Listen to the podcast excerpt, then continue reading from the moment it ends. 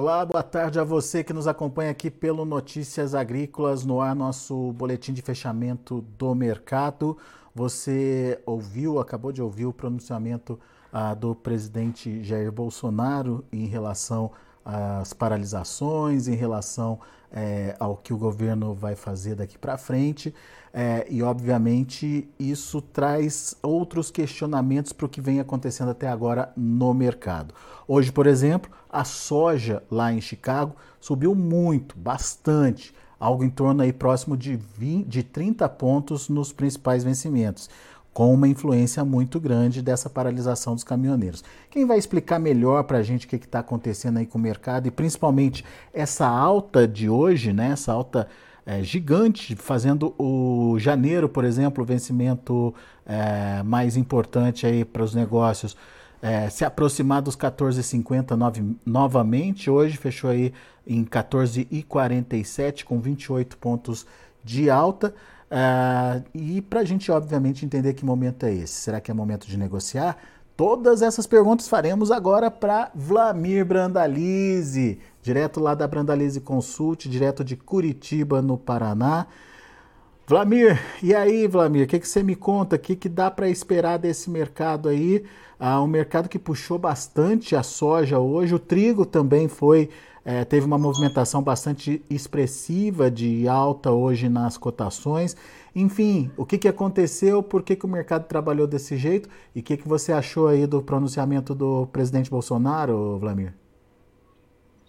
Boa tarde, Alex. Boa tarde a todos. Olha, Alex, o mercado de Chicago está reagindo também a essa paralisação aqui, né? Então, há um temor, né? O pessoal lá fora ele fica olhando, né? Daí ele compara com os outros acontecimentos que nós tivemos. A outra paralisação aí foram praticamente 18 dias de caminhoneiros parados, tudo parado, o porto não recebia cargas.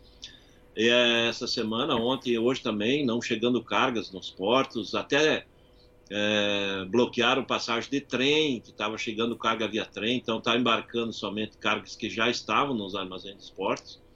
E o reflexo veio, né? Chicago deu um apelo para isso, como também ele ainda é um, um, um apelo que vem lá da, da, da, da Rússia bloqueando a saída de novos navios da, da Ucrânia. Né? Então, isso fortalece os produtos ali que a Ucrânia exporta, no caso que seriam que é, o, é trigo, é milho, é cevada, são produtos importantes ali da Ucrânia. Agora, sem novos embarques, sem saber quando vai ter novos embarques, isso traz uma pressão maior lá em Chicago. Então, é, é um fator positivo. E outro fator aí em paralelo é que o, a colheita americana no relatório de ontem à tarde do USDA, que trouxe 88% colhido, o mercado esperava 90, 92. Então, isso já veio com leve apelo positivo no pregão noturno. Durante o dia, essas notícias é, de greve no Brasil e dólar mais fraco no Brasil, vejo que eu, eu, em outras épocas, com greve, tudo, o dólar estaria puxando. E aqui, ao contrário, está trabalhando negativo. Então, é bom sinal da economia brasileira, mas para Chicago, esses são fatores altistas aí, porque vê que não tem ofertas. Né? O mercado brasileiro está parado de vendas e o Brasil é o maior exportador mundial. Os dados da CISEC já mostram isso, né, que saiu hoje também, do, do, do mês de outubro e, e os acumulados do ano. Então, Chicago respondeu bem, respondeu com pressão positiva e ainda continua com fundamentos, né, Alex? Ainda tem fôlego para mais um pouco de pressão aí. Depois que perder essa pressão que vier da, da, da do fim da, da, da greve dos caminhoneiros, que volte a fluir normal, e certamente mais tarde, em algum momento, a Rússia vai voltar a fazer acordo aí com a ONU e liberar os embarques lá da Ucrânia, esses embarques não vão ficar eternos fechados, Aí são fatores, dois importantes que são autistas nesse momento, que vão deixar de ter força e, e o mercado pode inverter, né, Alex? Você acha que a fala do presidente pode, de alguma forma, mudar esse, esse movimento que está acontecendo, essa paralisação dos caminhoneiros, Vladimir? Olha, eu acredito que sim, Alex, porque ele não veio para estimular, ele, ele, ele achou, pelo, pelo discurso dele, um discurso muito curto, né? Foi um discurso breve, né? É, normalmente ele gosta de falar bastante, mas hoje ele foi muito breve nas palavras. e ele apontando isso que o movimento dos caminhoneiros é um movimento legítimo, é, é democrático, é importante para mostrar a, a presença de, um, de, uma nova força né, da, do centro-direita, de um mais moderado, ou mesmo da, de, um, de, um, pessoal que tem mais da, do lado da direita que, e não da esquerda, que antes os movimentos que tinha no passado era só da esquerda, né? a esquerda que parava, a esquerda que bloqueava, a esquerda, a esquerda que saqueava, a esquerda que invadia. Agora, um movimento diferente, um movimento pacífico da direita, e eu acho que é um movimento importante, né, se pós-eleições, né, Alex, para mostrar para o novo governo aí que vai ter uma oposição, vai ter muita gente fiscalizando o que o, o novo governo vai fazer, e isso pode acontecer se o governo começar a fazer arbitrariedades, certamente os caminhoneiros vão vir aí, a, as, as rodovias, os produtores vão fechar junto. Eu acho que o novo governo ele tem que trabalhar dentro das quatro linhas, que nem disse o presidente, para que o país ande para frente, né? Então esse é o objetivo. E o discurso foi breve, um discurso aparentemente apaziguador aí para o pessoal que está nas rodovias. Eu acho que com isso o movimento já já conseguiu o êxito, né, Alex, de, de ter mostrado aí que ele está presente e vai continuar uh, de olho aí no, no, que virá pela frente do, do novo governo. É, mas eu acho que com esse discurso, com a, a, as palavras do presidente, a tendência, eu acho que é do, desse movimento é perder força, o pessoal abrir, começar a voltar a trabalhar, né, como é, é o normal, né, o caminhoneiro trabalhar dia a dia, o produtor trabalhar e acho que o Brasil vai continuar trabalhando. Esse é, é o que vai acontecer. É, essa, essa sua fala é muito importante, né, Vlamir? Porque ah, ela traz essa perspectiva de que ah, o Brasil não está assinando, como fez no passado, um cheque em branco aí para para o Lula, né? Vai ter reação e vem aí uma oposição que é, pode ser tão ferrenha quanto é a, a de esquerda quando está fora do governo, né? Não, exatamente. Eu acho que agora essa, essa oposição que vai ter vai ser a maior oposição que já teve na vida dele, né?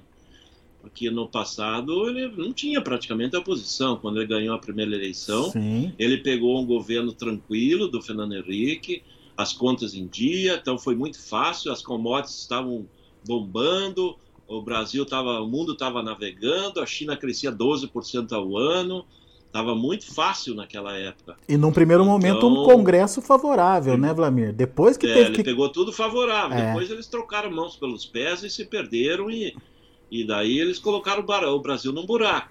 Agora o Brasil estava saindo do buraco e eles vão pegar um Brasil muito melhor do que estava aí há quatro anos.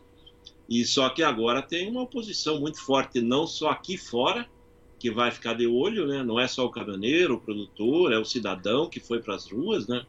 Mas também tem um Congresso modificado, né, Alex? Dá para ver que um Senado modificado, a Câmara dos Deputados modificada, então vai ter que trabalhar direito em prol do país, vai ter que trabalhar em prol do Brasil e dos brasileiros e não só em prol de uma fatia da população aí, de alguns beneficiários que era como na era do passado, né? Uhum.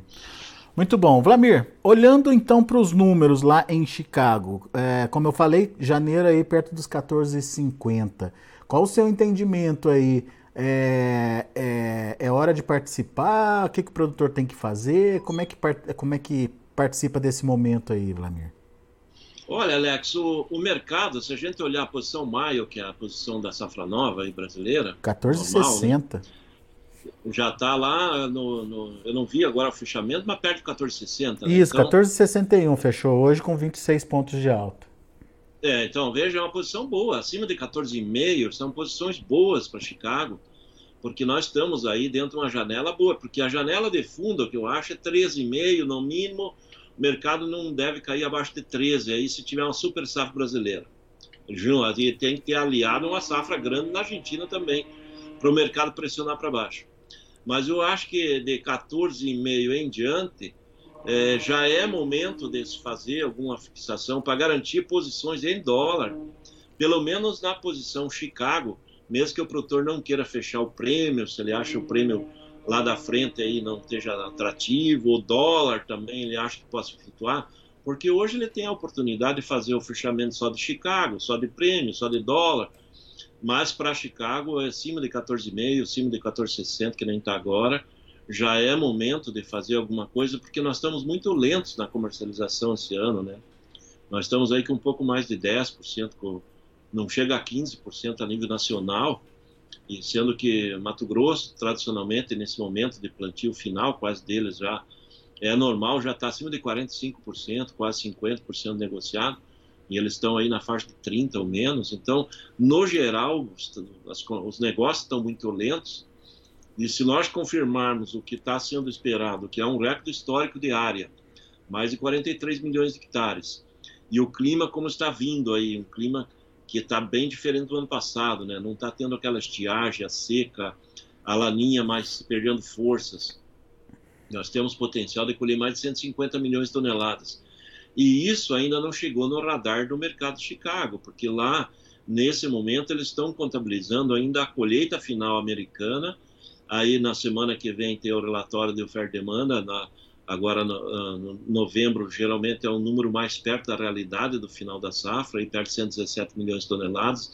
É uma safra que foi bastante comprometida, né? Era uma safra para ser colhida mais de 125 e agora está fechando perto de 117, então é um ano mais apertado de oferta e demanda de soja, mas com o Brasil voltando a colher normal, o Paraguai também vindo numa safra normal, aí, que esse ano colheram 5 milhões de toneladas, 5 e pouco, e vai para 10, 12 milhões. A Argentina é, sai de um, pode ir para perto de 50 ou até mais.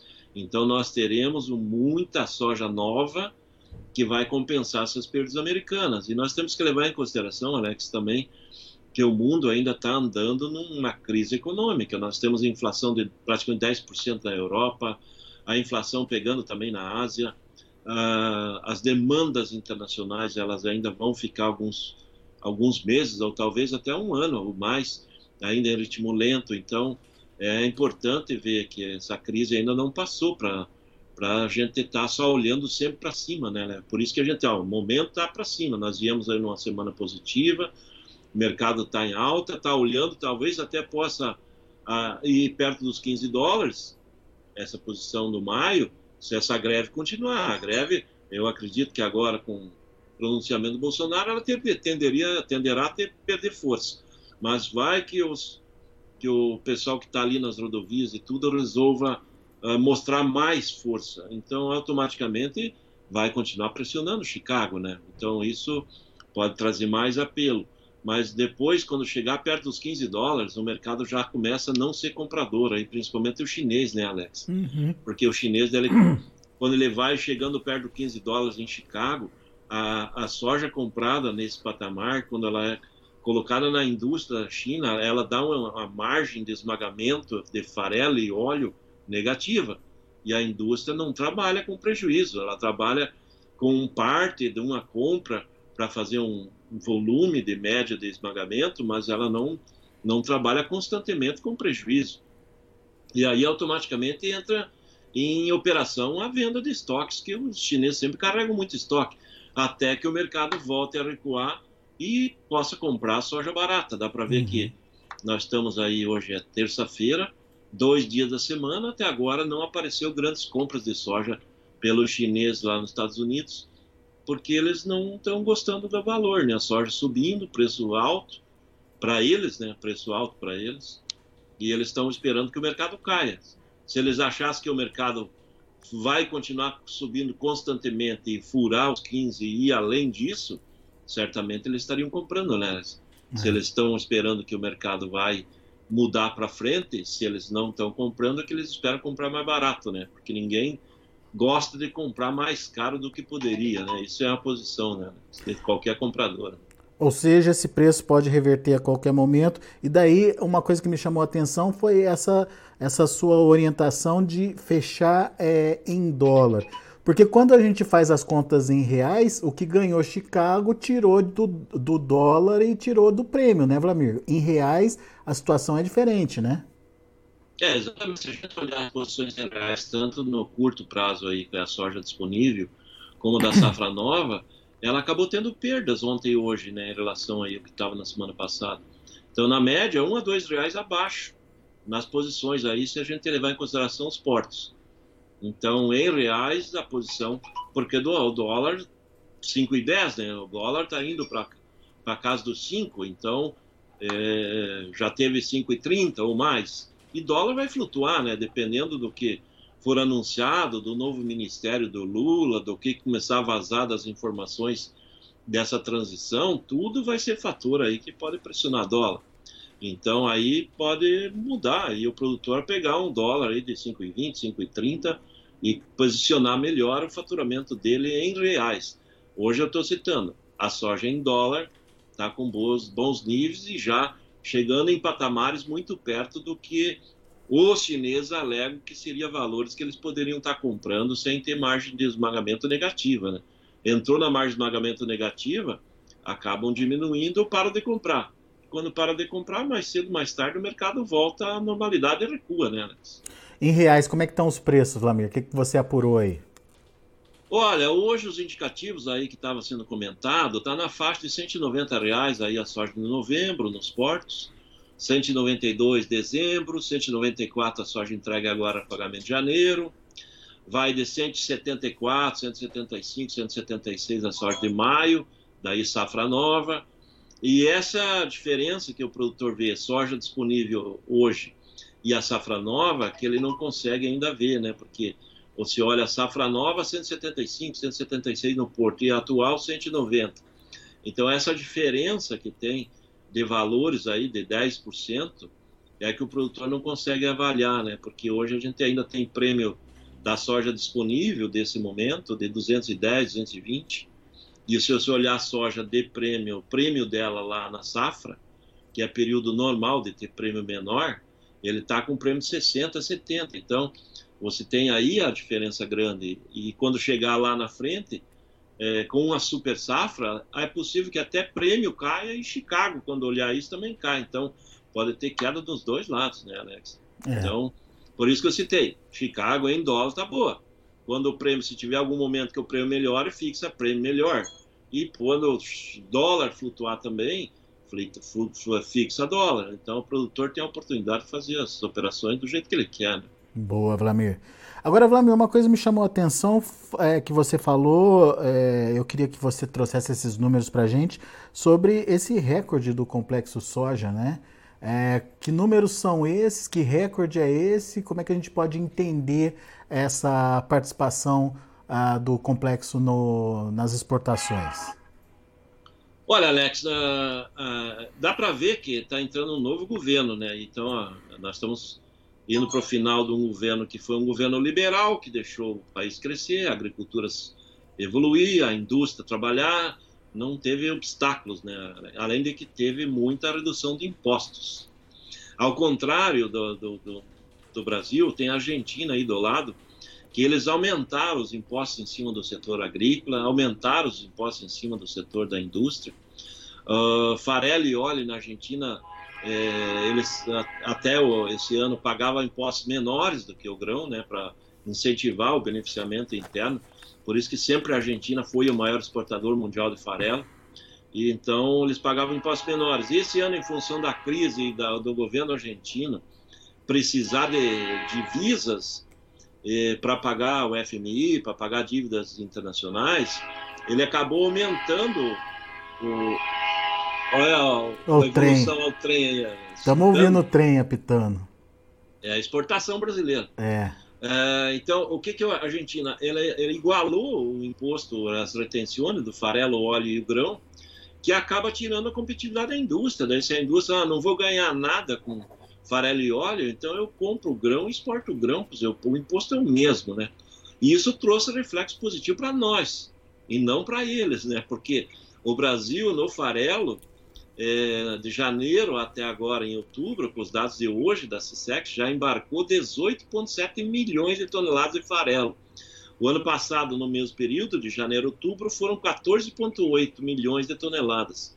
Então, nós vamos exportar, nesse ritmo que nós estamos indo, 22, 23 milhões de toneladas de farelo, talvez. E talvez nós chegamos a superar a Argentina, que tradicionalmente é o maior exportador mundial nesse ano. Então, o farelo bateu o recorde histórico já no acumulado do ano. Já estamos com o recorde, faltando dois meses né, para fechar o ano. O óleo na mesma coisa. O óleo, 2,4 milhões de toneladas de óleo já exportadas. O ano passado era 1,4. Nós já crescemos 1 milhão de toneladas de óleo a mais. Então, ambos os dois subprodutos dando volumes crescentes na exportação. No grão, como nós tivemos uma safra menor esse ano, de 124 milhões de toneladas, frente a 136,8 do ano passado, no grão nós estamos um pouco abaixo do ano passado, mas nós não estamos fracos. Nós estamos com 75,4 milhões de toneladas acumuladas no grão. O ano passado, uh, no acumulado do grão, era 81,8. Então, se a gente vê o complexo soja esse ano, já embarcou 96,5 milhões de toneladas de soja, farelo e óleo. O ano passado, no mesmo período, eram 98. Então, veja a diferença no volume. complexo é muito pequeno, um milhão e meio. Só que nós estamos com faturamento em dólar recorde histórico. Já fechamos um recorde histórico anual aí nesses 10 meses, ainda faltando dois para fechar, com 54,3 bilhões de dólares em divisas na soja é o maior produto da pauta exportação brasileira, soja, já acumula recorde histórico anual, faltando dois meses, ainda tem dois meses para acumular mais aí, né? Provavelmente nós vamos aí com 56, 57 milhões, bilhões, talvez passe disso. E o ano passado, no mesmo período, né? Esse ano, 54,3. O ano passado, no mesmo período, 43,8 bilhões de dólares. Então veja quanto que nós estamos colocando a mais aí de dinheiro no mercado brasileiro para girar a economia, né? De 43,8 no acumulado do ano passado para 54,3, né? Então, mais de 10 bi, né? 10 bilhões e meio a mais né, de dólares em divisas que estão entrando. Então é essa, essa pujança do agro que a gente torce que o governo novo que vai entrar não mexa nisso. Não crie fantasia, não crie imposto, não atrapalhe deixa andar que criem. Isso está criando emprego, vai criando divisas. Se não tiver nada de atrapalho nesse processo todo que nós estamos, no próximo ano nós vamos passar fácil de 60 bilhões de dólares, talvez 65 bilhões de dólares no complexo soja exportação. Esses bilhões de dólares a mais criam milhares de empregos aqui dentro, gira dinheiro na economia. É o que o Brasil está se destacando, né, Alex? Nós temos inflação baixa, o Brasil com faturamento e impostos em crescimento, sem estar tá precisando aumentar nada de taxa, imposto, retenções que outros países fizeram e foram na linha contrária, acabaram quebrando, né? Como todos e é o que está na situação da Argentina. Né? É. Vamos torcer, né, Vladimir, para que uh, o, o, o, novo governo identifique tudo isso que você mostrou, apontou aí para gente, que realmente a gente possa ter uma transição tranquila e um governo uh, que possa estimular ou continuar estimulando as exportações aí do agronegócio. Hoje eu conversei com o economista-chefe lá da Farsul, Federação de Agricultura uh, lá do Rio Grande do Sul, o Antônio da Luz, e ele estava é, otimista, né, até certo ponto, mas preocupado com alguns pontos da fala uh, do presidente eleito, uh, presidente Lula. É, um deles era justamente essa questão tributária, né?